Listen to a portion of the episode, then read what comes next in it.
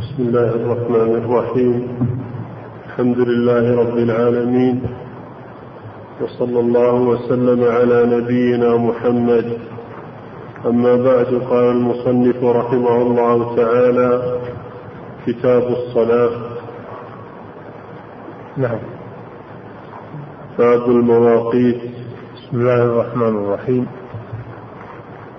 الحمد لله رب العالمين. صلى الله وسلم على نبينا محمد. قال رحمه الله كتاب الصلاة. لما فرغ من من الطهارة الأحاديث الواردة في الطهارة انتقل إلى الصلاة. ووجه تقديم الطهارة على كتاب الصلاة لأن الطهارة شرط لصحة الصلاة. والشرط يتقدم على المشروط. والصلاة اللغة الدعاء. قال تعالى خذ من أموالهم صدقة تطهرهم وتزكيهم بها وصل عليهم أي ادعو لهم. صل عليهم أي ادعو لهم.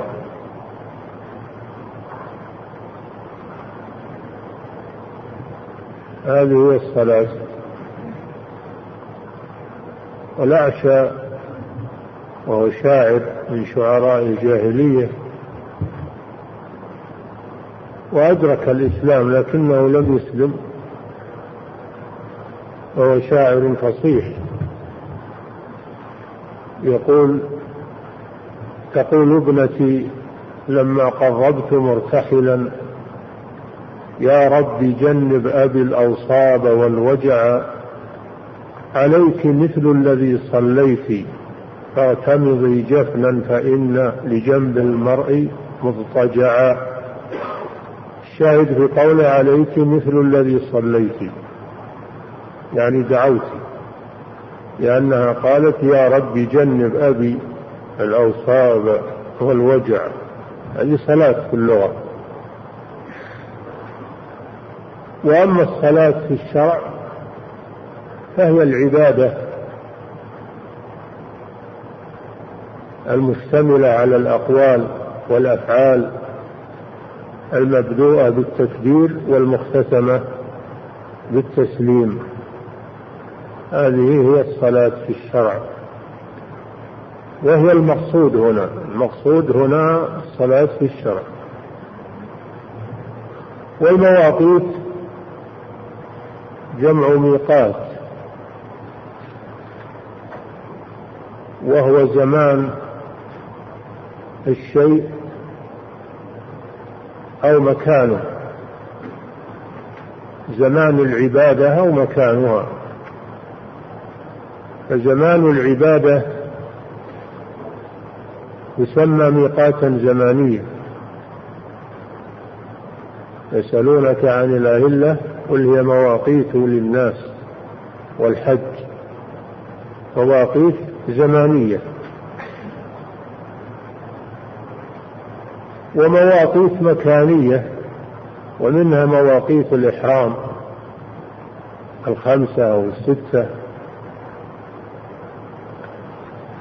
فالمراد بالمواقيت هنا المواقيت الزمانية التي حددها الله ورسوله مواقيت للصلاة. قال تعالى إن الصلاة كانت على المؤمنين كتابا موقوتا أي مفروضة في أوقات معينة.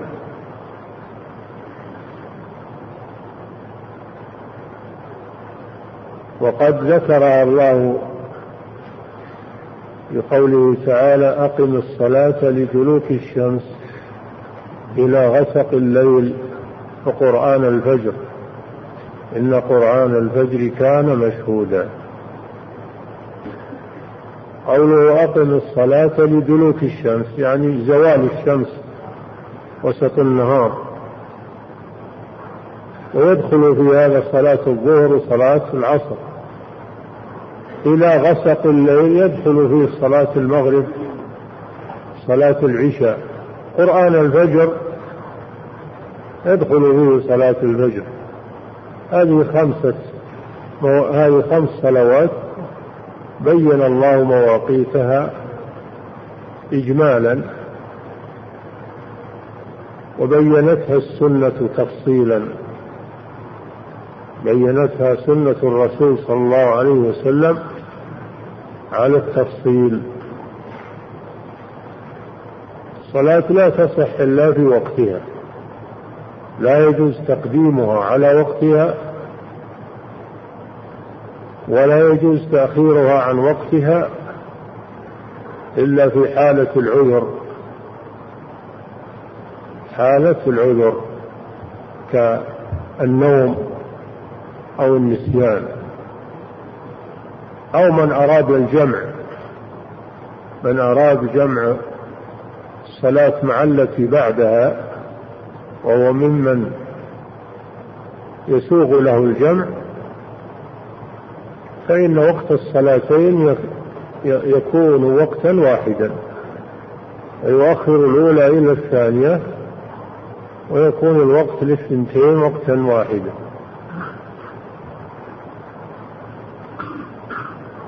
أما من يتعمد إخراج الصلاة عن وقتها فإنها لا تصح منه ولا تقبل. لأنه صلى غير الصلاة التي أمره الله بها. إن الصلاة كانت على المؤمنين كتابا موقوتا. من أخرجها عن وقتها من غير عذر فإنه لم يصلي الصلاة التي أمر الله بها فتكون باطلة غير مقبولة. وهذا أمر مهم جدا. يتغافل عنه بعض الناس. يتساهلون في في الصلاة في وقتها. عنده أن المهم أنه يصلي في أي وقت شاء. ليس كذلك. ما هو المهم أنه يصلي. المهم أنه يصلي كما أمره الله. سبحانه وتعالى. فإن أخرجها عن غير أخرجها عن وقتها فقد ضيعها.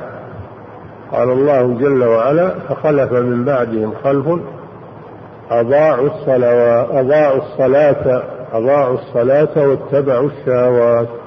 ومعنى أضاعوا الصلاة أي أخرجوها عن وقتها. ولو كان المراد أنهم تركوا الصلاة لقال تركوا الصلاة. فإضاعة الصلاة تأخيرها عن وقتها ولو صلاها قال تعالى فويل للمصلين الذين هم عن صلاتهم ساهون عن صلاتهم ساهون. هذا في الذي يخرجها عن وقتها. سماهم الله مصلين ويل للمصلين. ثم قال الذين هم عن صلاتهم ساهون أي الذين يؤخرون عنه يصلونها في غير وقتها من غير عذر. فوعدهم الله سبحانه وتعالى. أما الذي لا يصلي أصلا فهذا كافر. قال صلى الله عليه وسلم بين العبد وبين الكفر ترك الصلاة. الذي يتركها متعمدا هذا كافر. على خلاف بين العلماء هل هو كافر الكفر الأكبر المخرج من الملة أو الكفر الأصغر؟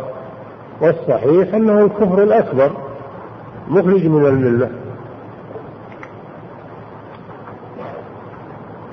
فأمر الصلاة عظيم لأنها الركن الثاني من أركان الإسلام بعد الشهادتين.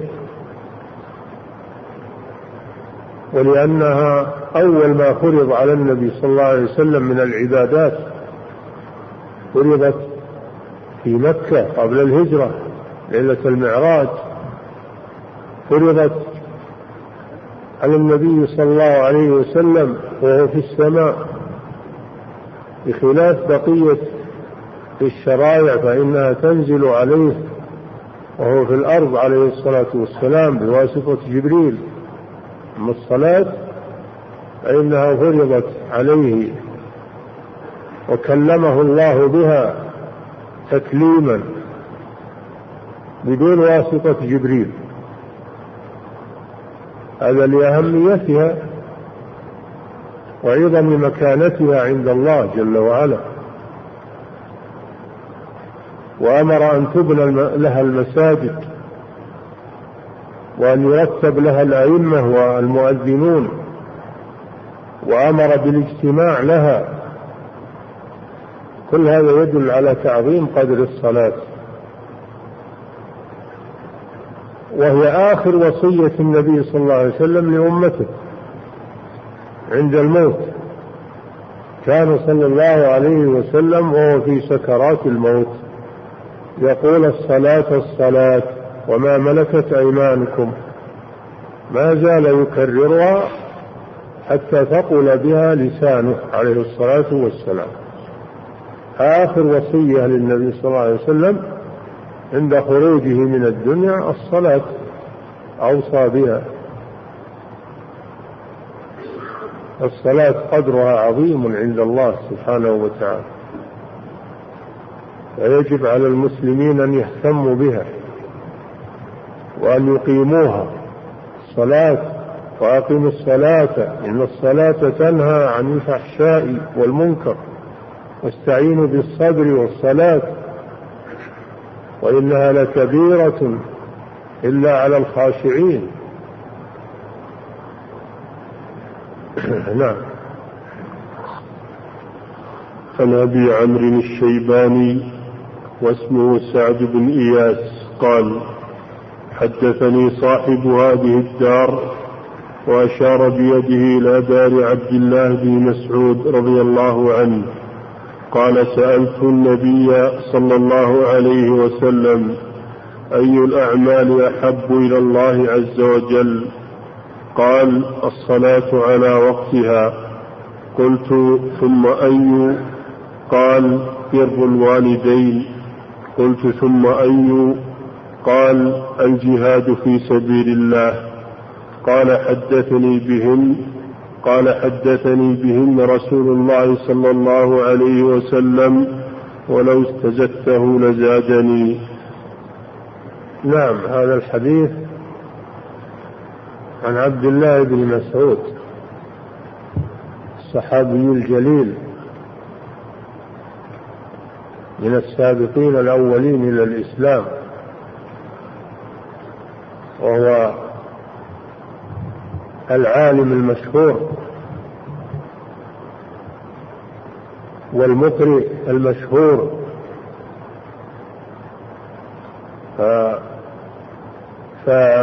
فمكانته عظيمة في الإسلام رضي الله عنه.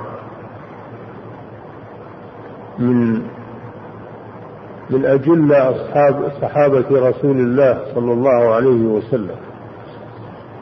عبد الله بن مسعود بن غافل الهذلي يروي عنه الراوي فيقول حدثني صاحب هذه الدار هذه الدار يعني ابن مسعود رضي الله عنه.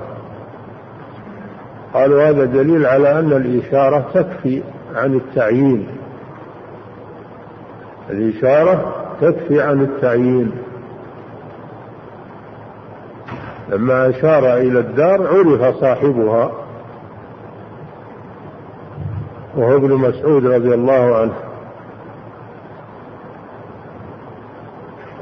أنه سأل النبي صلى الله عليه وسلم أي الأعمال أفضل. قال الصلاة على وقتها. هذا أفضل الأعمال. بمعنى الصلاة في أول وقتها. وليس المعنى أن أن الصلاة في وقتها أفضل من الصلاة خارج الوقت لا. معناه الصلاة لوقتها أو على وقتها أي في أول وقتها. المبادرة إليها في أول الوقت. هذا أفضل الأعمال.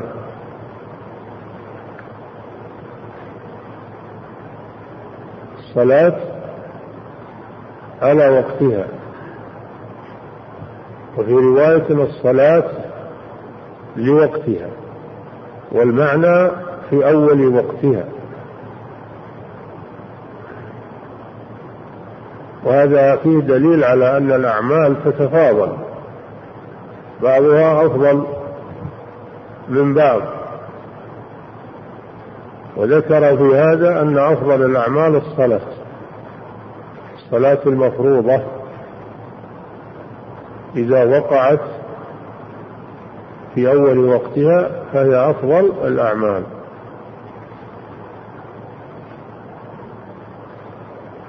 بينما هناك أحاديث تذكر أعمالا أخرى الجهاد أو بر الوالدين أو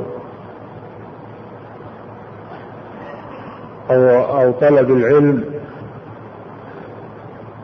قالوا هذا يتفاوت بتفاوت الناس.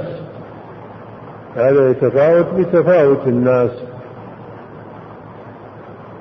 فبعض الناس يكون الأفضل في حقه الجهاد لأنه عنده قوة وعنده معرفة في الحرب. هذا أفضل الأعمال في حقه الجهاد.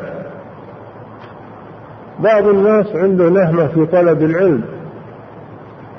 ورغبة في طلب العلم. هذا الأفضل في حقه أن يطلب العلم. بعض الناس عنده نهمة في العبادة صلاة الليل. هذا الأفضل في حقه الصلاة.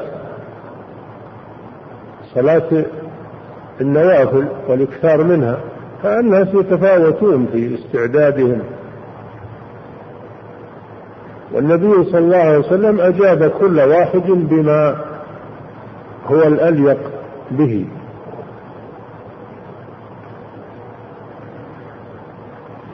أفضل الأعمال الصلاة لوقتها. هذا فيه فضيلة تقديم الصلاة في أول الوقت. ويأتي تفصيل هذا في الأحاديث التي بعده.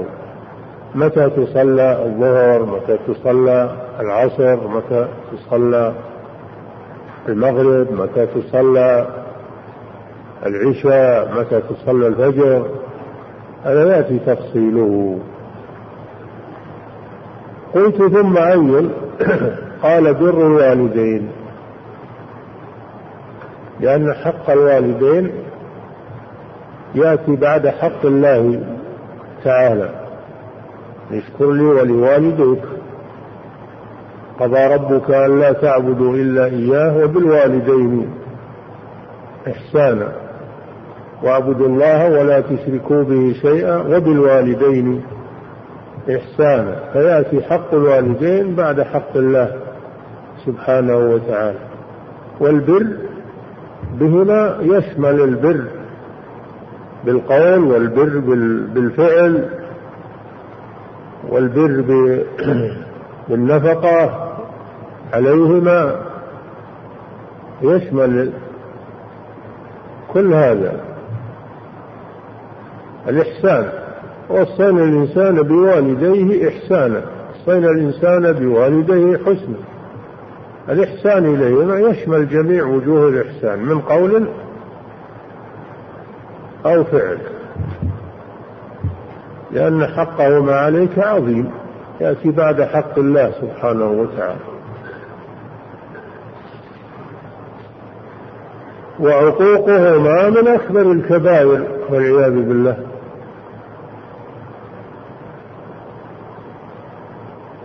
قلت ثم أي قال الجهاد في سبيل الله.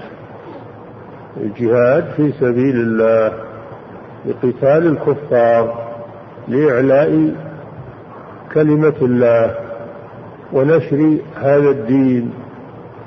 هذا فيه فضل عظيم الجهاد في سبيل الله. وقدم النبي صلى الله عليه وسلم بر الوالدين على الجهاد في سبيل الله. دل على أن بر الوالدين أفضل من الجهاد في سبيل الله عز وجل.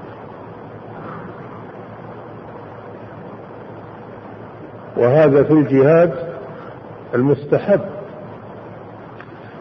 أما الجهاد الواجب فلا يشترط له إذن الوالدين مثل جهاد الدفع دفع الكفار عن البلد عن بلد المسلمين.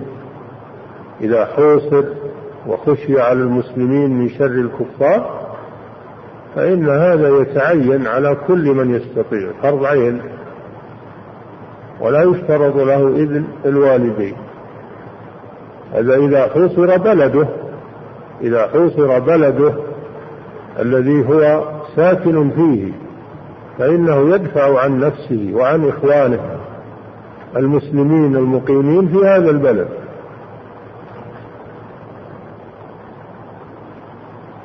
ولا ينتظر الإذن من أحد لأن هذه مسألة ضرورة. مسألة ضرورة. أما الجهاد الغزو الجهاد الذي هو الغزو أو الجهاد الذي فيه مساعدة للبلدان الأخرى من بلدان المسلمين هذا مستحب. ويشترط فيه إذن الوالدين لأن حقهما مقدم. وجاء رجل إلى النبي صلى الله عليه وسلم يريد الغزو. فقال أحي والداك؟ قال نعم. قال ففيهما فجاهد فيقدم بر الوالدين على الغزو في سبيل الله عز وجل. فهذا الحديث فيه فيه فضل الصلاة في أول وقتها وهو الشاهد وهو الشاهد للباب. ثم قال عبد الله بن مسعود رضي الله عنه ولو استزدته أي طلبت من الرسول صلى الله عليه وسلم الزيادة لزادني. فهذا فيه أنه لا ينبغي كثرة الأسئلة والإثقال على العالم. لا ينبغي هذا. أن يثقل عليه وأن يكثر عليه الأسئلة. وإنما يسأله أسئلة لا لا تحرجه وتشق عليه. ولا يستزيد من الأسئلة فيحرج أو يثقل آه العالم. نعم. عن عائشة رضي الله عنها قالت لقد كان رسول الله صلى الله عليه وسلم يصلي الفجر فيشهد معه نساء من المؤمنات متلفعات بمروطهن ثم يرجعن إلى بيوتهن ما يعرفهن أحد من الغلس. نعم. هذا فيه أن النبي صلى الله عليه وسلم كان يصلي الفجر بأصحابه ويشهد الصلاة يعني يحضر الصلاة معه نساء من نساء الصحابة رضي الله عنهن متلفعات أي مت...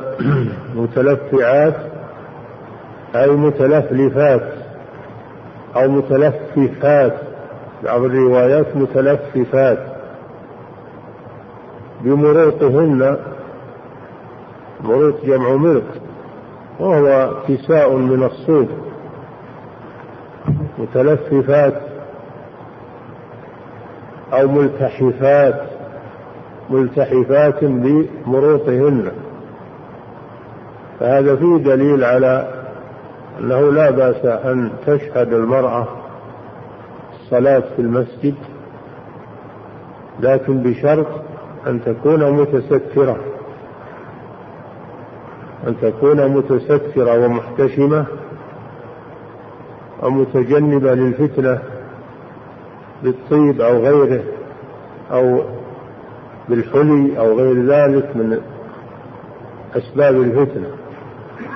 تكون ساترة بجميع جسمها عن الرجال بالجلباب أو بالعباءة أو بالجلال الكبير الذي يغفي على بدنها. هكذا كان الصحابيات يفعلن في خروجهن للصلاة. مع النبي صلى الله عليه وسلم. ولا شك أن صلاة المرأة في بيتها أفضل. ولكن إذا أرادت أن تصلي مع المسلمين فلا تمنع. قوله صلى الله عليه وسلم لا تمنعوا إماء الله مساجد الله بيوتهن خير لهن. وليخرجن تفلات يعني غير متزينات وغير متطيبات. لا يلفتن النظر إليهن أنها ما خرجت لزينة خرجت لعبادة. تريد الأجر ولا تريد الإثم. فعلى المرأة المسلمة أن تعرف هذا.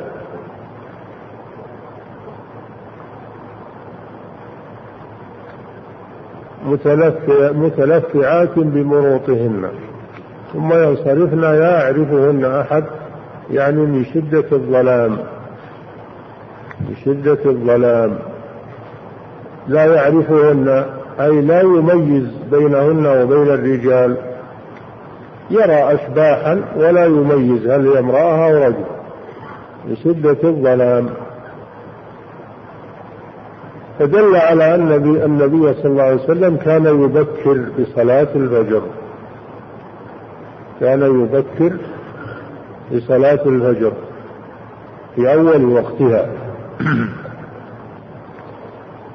وهذا قول جمهور أهل العلم أن صلاة الفجر الأفضل أن يبكر وسيأتي أنه صلى الله عليه وسلم كان يصليها بغلس أن يبكر بها. إذا طلع الفجر يبادر بصلاة الفجر. إلا إذا كان هناك من من تفوته الصلاة فإنه يعطي للناس فرصة حيث يتوضعون ويحضرون للصلاة.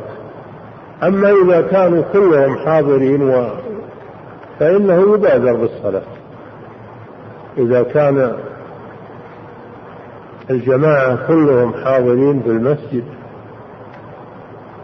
فإنه يبادر بالصلاة في أول وقتها أما إذا لم يحضروا فإنه ينتظر حتى يلحق من اشتغل بالطهارة أو بالوضوء. ولا ينتظر الكسالى إنما ينتظر إنما ينتظر الذين عندهم الرغبة في الصلاة ولكن يحتاجون إلى طهارة ويحتاجون إلى إلى فرصة. أما الكسلان هذا ما له حد. لو تأخر تأخر. كل ما تؤخر هو يتأخر. أما الراغب في الصلاة هذا لا يتأخر إلا من عذر. فأنت تعطيه الفرصة من أجل عذره. يلحق بالصلاة.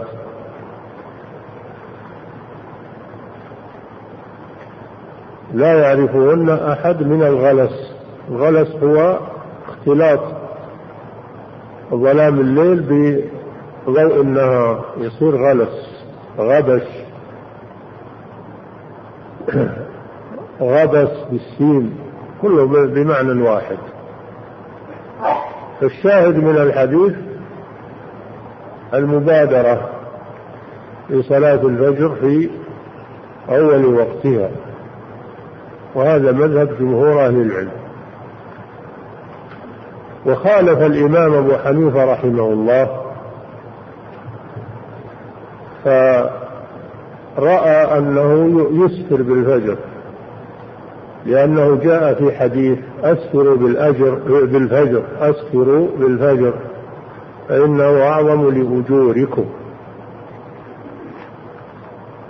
لكن الجواب عن هذا أن المراد بالإسفار بالفجر التأكد من طلوع الفجر. ليس المراد بالإسفار التأخير بعد طلوع الفجر وإنما المراد بالإسفار التأكد طلوع الفجر حتى يرى ضوء ضوء النهار بعد الفجر الثاني. هذا هو الجواب عما استدل به أبو حنيفة رحمه الله. نعم أعد الحديث. أحسن الله عن عائشة رضي الله عنها قالت لقد كان رسول الله صلى الله عليه وسلم يصلي الفجر فيشهد معه نساء من المؤمنات متلفعات بمرطهن ثم يرجعن إلى بيوتهن ما يعرفهن أحد من الغلس. من الغلس يعني من من الظلام. فدل على التبكير بالفجر. نعم. عن جابر بن عبد الله رضي الله عنهما قال كان النبي صلى الله عليه وسلم يصلي الظهر بالهاجرة والعصر والشمس نقية والمغرب إذا وجبت والعشاء أحيانا وأحيانا إذا رآهم اجتمعوا عجل وإذا رآهم أبطأوا أخر والصبح كان النبي صلى الله عليه وسلم يصليها بغلس. الهاجرة هي, شد هي شدة الحر بعد الزوال. نعم. هذا الحديث فيه تفصيل فيه تفصيل لما أجمل في الحديث الأول. قوله تصلي الظهر الهاجرة يعني في شدة الحر. إذا زالت الشمس دل على أنه يبادر بها. دل على أنه يبادر بها في أول وقتها. والهجير هو الحر. لكن جاء في حديث أبردوا إذا اشتد الحر فأبردوا بالصلاة فإن شدة الحر من فيح جهنم وهذا سيأتي. فالأصل أنه أنه أنه يبادر بالصلاة هذا هو الأصل. أنه يبادر بالصلاة لكن إذا اشتد الحر فإنه يبرد بالصلاة بحيث لا يشق على الناس. هذا الظهر. العصر كان يصليها والشمس نقية يعني بيضاء. يصليها والشمس نقية يعني بيضاء. لم يغشها الاصفرار لأنها بعد العصر بعد العصر إذا طال الوقت تصفر وفي أول الوقت تكون بيضاء. دل على أن النبي صلى الله عليه وسلم يصليها وقت بياض الشمس قبل أن تصفر. دل على أنه يبادر بالعصر يصليها في أول وقتها. والمغرب صلاة المغرب إذا وجبت الشمس يعني إذا سقطت في المغيب. إذا وجبت يعني سقطت. إذا سقطت في الأفق.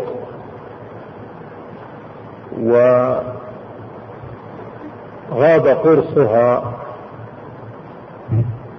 هذا وقت دخول وقت المغرب. إذا غابت الشمس يعني سقطت في الأفق وغاب قرصها. يبدأ وقت المغرب. ولكن هذا لمن يشاهد الأفق أن يشاهد الأفق يعني يكون في في مكان شاهد الأفق. أما إذا كان في مباني أو عند عند جبال فإن مغيبها عنه لا يدل على الغروب. تكون غربت في هذا المرتفع في هذا المرتفع. ولم تغرب في الأفق. حينئذ لا يعتبر هذا غروبا للشمس. إذا كان دون الأفق شيء مرتفع واختفت من ورائه هذا ليس هو الغروب. الغروب هو أن تسقط في الأفق. ولهذا قال صلى الله عليه وسلم إذا أقبل الليل من ها هنا وأدبر النهار من ها هنا وغربت الشمس قد أفطر الصائم. العلامة على غروب الشمس إذا كنت في مكان لا ترى الأفق فالعلامة أن ترى الليل أقبل أن ترى الليل أقبل من المشرق. إذا رأيت ظلمة الليل أقبلت اعلم أن الشمس قد غابت. إذا وجدت. ودل هذا على أنه يبادر بالمغرب وأنه لا يصلى قبلها نافلة. ولكن ورد في الصحيح أنهم كانوا أن النبي صلى الله عليه وسلم قال صلوا قبل المغرب صلوا قبل المغرب صلوا قبل المغرب. قال في الثالثة لمن شاء. كان الصحابة يتبادرون السواري إذا غربت الشمس يتبادرون السواري يصلون ركعتين. فدل هذا على أنه يصلي. إذا غربت الشمس يصلي ركعتين ثم تصلى المغرب. نعم.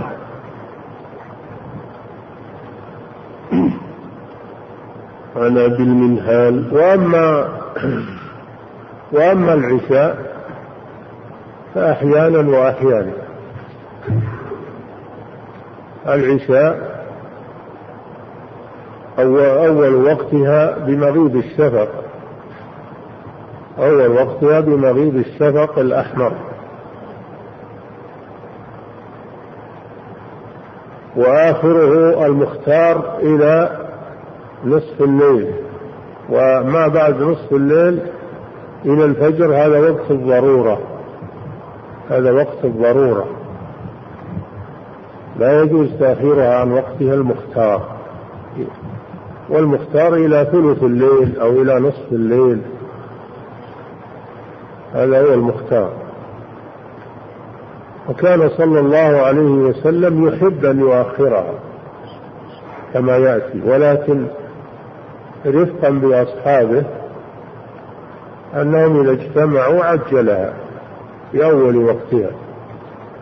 وإذا تأخروا أخرها إلى أن يحضروا. فدل على أن الإمام يراعي حال المأمومين ولا يشق عليهم. خصوصا إذا كان الوقت مثل وقت العشاء كل ما تأخر الصلاة فهو أفضل. فيجتمع مصلحتان مصلحة حضور المأمومين ومصلحة فضيلة الوقت. إذا أخرها اجتمع مصلحتان وإذا قدمها مصلحة واحدة وهي مراعاة المأمومين عدم المشقة عليهم.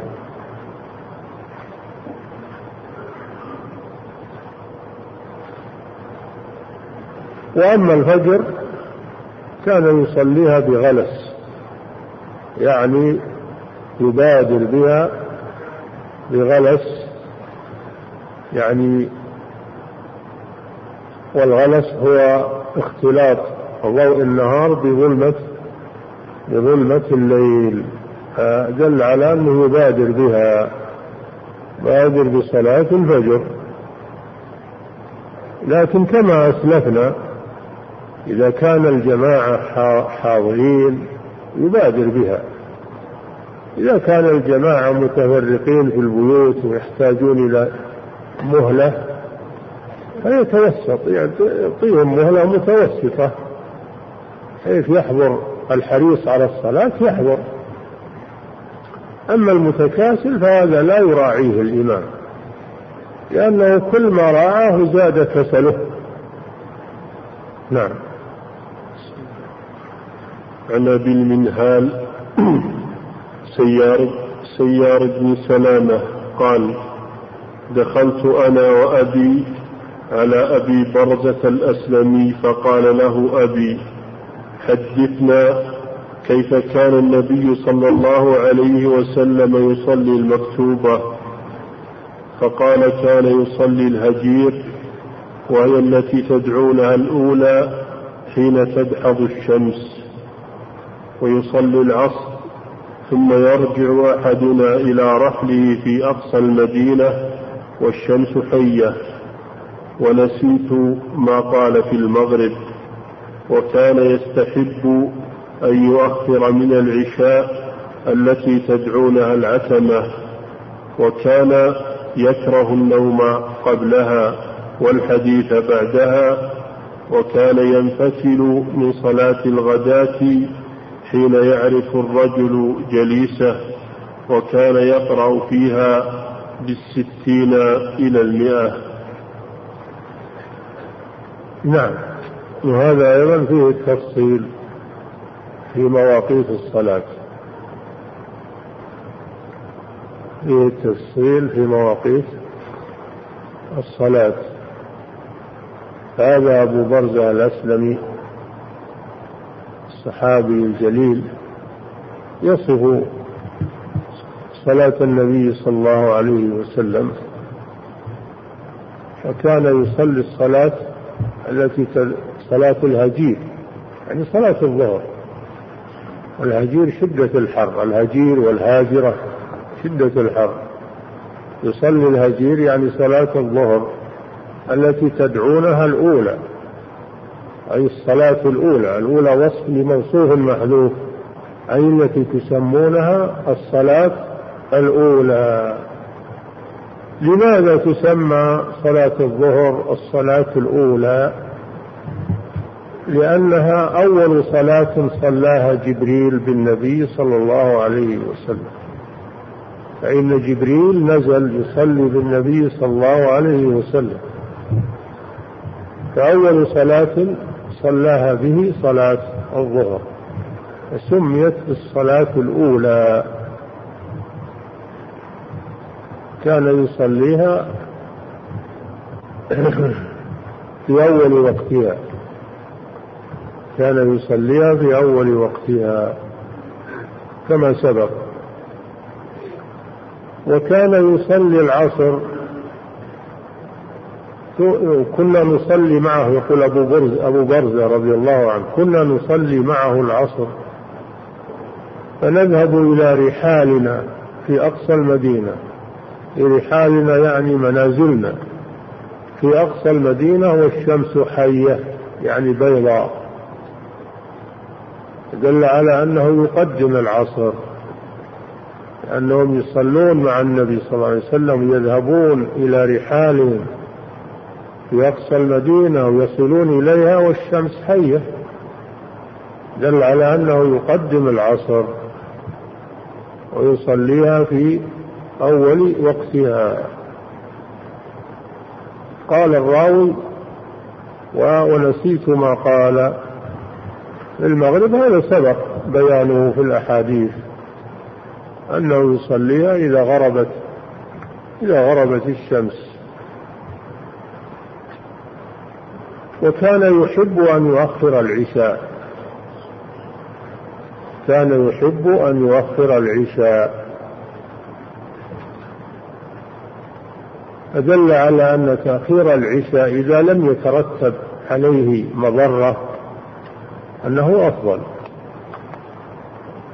أما إذا ترتب عليه مضرة بالناس انتظاره فإنه يقدم كما في الحديث الذي سبق. أنه إذا رآهم اجتمعوا عجل رفقا بهم وإذا رآهم تأخروا أخر. هذا في صلاة العشاء. وأما الفجر فكان يصليها وينصرف منها حين يعرف الرجل جليسه. دل على أنه عند الدخول في الصلاة ما يعرف الرجل من بجانبه شدة الظلام. وإنما يعرفه بعد ما يسلم. وكان يقرأ بالستين ستين آية. كان يقرأ بالستين إلى المئة إلى مئة آية. يعني يطيل القراءة عليه الصلاة والسلام. وقراءة الرسول صلى الله عليه وسلم مترسلة مرتلة ورتل القرآن ترتيلا. إذا كان يقرأ بالستين آية يرتلها أو بمئة آية يرتلها وينصرف حين يعرف الرجل جليسه. هذا دليل على أنه يدخل فيها مبكرا. بعد طلوع الفجر مباشرة. وفيه دليل على إطالة القراءة في صلاة الفجر. عملا بقوله تعالى وقرآن الفجر.